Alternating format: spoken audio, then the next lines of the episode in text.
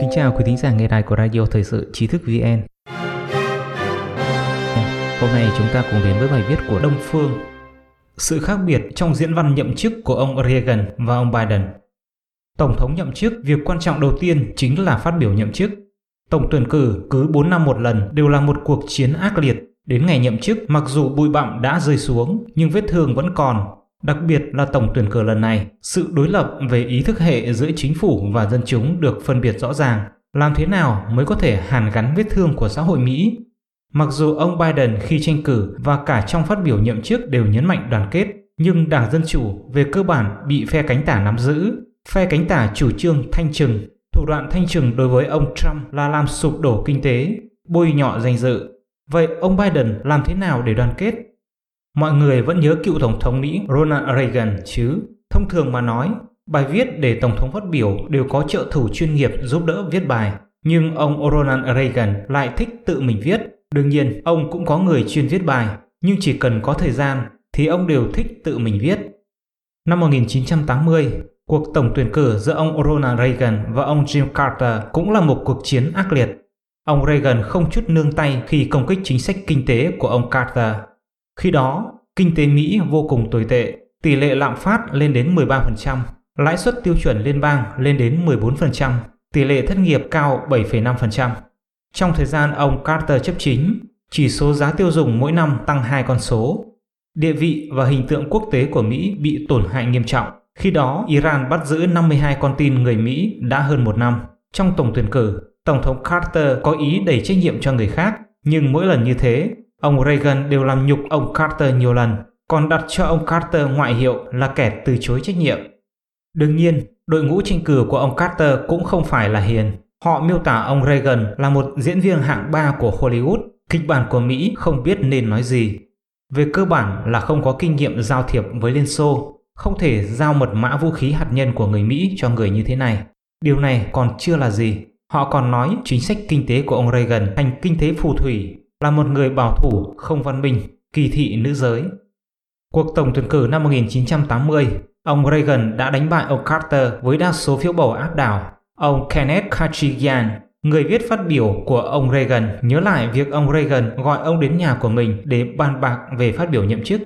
Nhưng điều khiến ông Kenneth Kachigian bất ngờ là ông Reagan không hề có chút thù hận nào với ông Carter, ngược lại còn tràn đầy ý kính trọng. Đó là sự kính trọng xuất phát từ nội tâm. Ông Reagan nói rõ ràng rằng không nên phê bình chính quyền tiền nhiệm.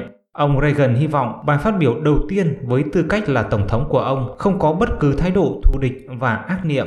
Mặc dù trong thời gian tranh cử có công kích nhau thế nào, thì anh và tôi đều là người Mỹ, rất đơn giản.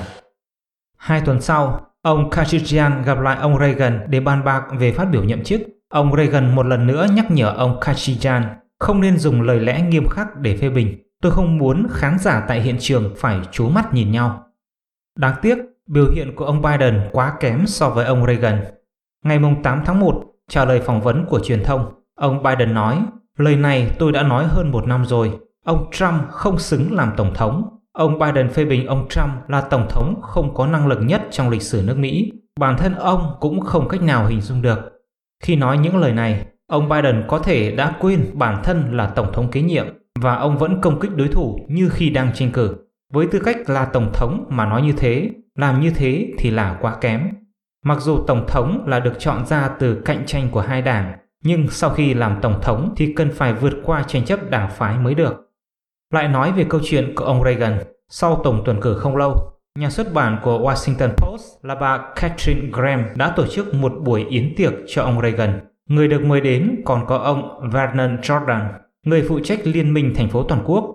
Tôn chỉ của Liên minh thành phố toàn quốc là đảm bảo cơ hội bình đẳng cho người da đen trong giáo dục, nghề nghiệp, nhà ở, sức khỏe và phúc lợi. Tại buổi tiệc, ông mong ông Reagan chủ động quan tâm đến người da đen trong bài phát biểu nhậm chức.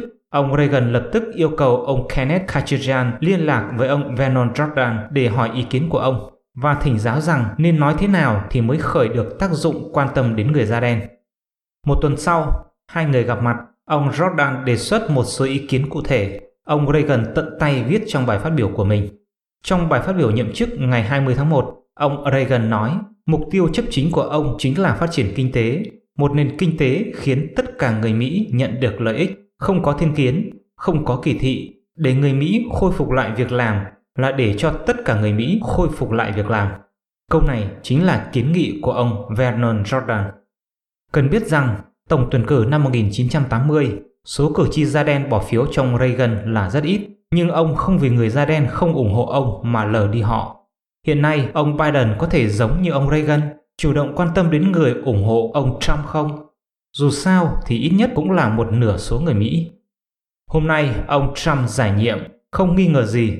Đến nay, ông là tổng thống có cá tính rõ ràng nhất, cũng có nhiều tranh cãi nhất, nhưng không thể phủ nhận được đó là thành tích chói sáng trong 3 năm đầu chấp chính của ông, còn năm cuối cùng thì gặp phải dịch bệnh. Trước khi dịch bệnh bùng phát, nền kinh tế Mỹ đang phát triển mạnh mẽ. Kể từ khi ông Trump nhậm chức, 7 triệu cơ hội việc làm đã được tạo ra, gấp hơn 3 lần so với dự báo của các quan chức kinh tế chính phủ. Thu nhập của người dân ở tất cả các khu vực đô thị lớn đã tăng lên. Đây là lần đầu tiên đạt được thành tích này trong 30 năm qua. Thu nhập hộ gia đình trung lưu tăng 6.000 đô la Mỹ, gấp 5 lần con số tổng hòa trong 8 năm của chính quyền tiền nhiệm Obama. Tỷ lệ thất nghiệp giảm xuống còn 3,5%, mức thấp nhất trong 50 năm. Tỷ lệ thất nghiệp trong nhóm người da đen, người gốc Tây Ban Nha, người châu Á, người Mỹ bản địa, các cựu chiến binh và người tàn tật đã giảm xuống mức thấp kỷ lục. Tỷ lệ thất nghiệp của phụ nữ đã giảm xuống mức thấp nhất trong 70 năm qua. Số việc làm được tạo ra nhiều hơn số người tìm việc trong 40 tháng liên tục. 7 triệu người không còn dựa vào phiếu thực phẩm. Mức giàu có của nhóm dân số tầng thấp của Mỹ đã gia tăng 40%. Giảm thuế mạnh và giảm mạnh sự giám sát của chính phủ, tăng mạnh chi tiêu quân sự, rút khỏi Hiệp định Thương mại Tự do Bắc Mỹ và đàm phán lại Thương mại Tự do Mỹ-Mexico-Canada. Đạt được Hiệp định Thương mại song phương với Nhật Bản.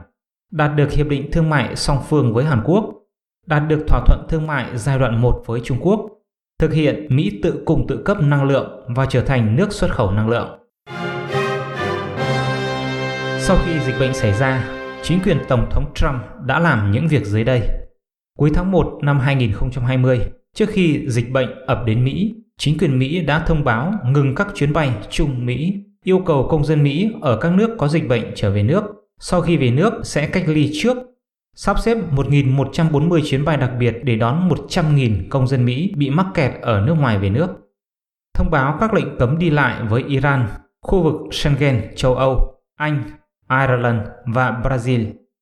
Đạt được các thỏa thuận hạn chế đi lại với Canada và Mexico, đồng thời đẩy mạnh áp giải nhanh những người nhập cư bất hợp pháp rời khỏi đất nước. Tuyên bố Mỹ bước vào trạng thái khẩn cấp dịch bệnh, thành lập tổ công tác dịch bệnh đóng băng hỗ trợ tài chính cho WHO, đưa ra kế hoạch rút khỏi WHO. Tại Liên Hợp Quốc, kêu gọi truy trách nhiệm Đảng Cộng sản Trung Quốc về dịch bệnh, khởi động luật sản xuất quốc phòng, đẩy nhanh tốc độ quy mô sản xuất vật dụng phòng hộ, điều trị y tế. Sử dụng binh chủng công binh xây dựng bệnh viện khẩn cấp với sức chứa hơn 10.000 giường, cấp phát 10.000 máy thở. Sử dụng 250 máy bay đặc trùng để vận chuyển thiết bị y tế từ khắp nơi trên thế giới quy mô hàng trăm triệu chiếc. Hợp tác với chính quyền tiểu bang và địa phương để đảm bảo sản xuất và cung cấp lương thực của Mỹ ổn định.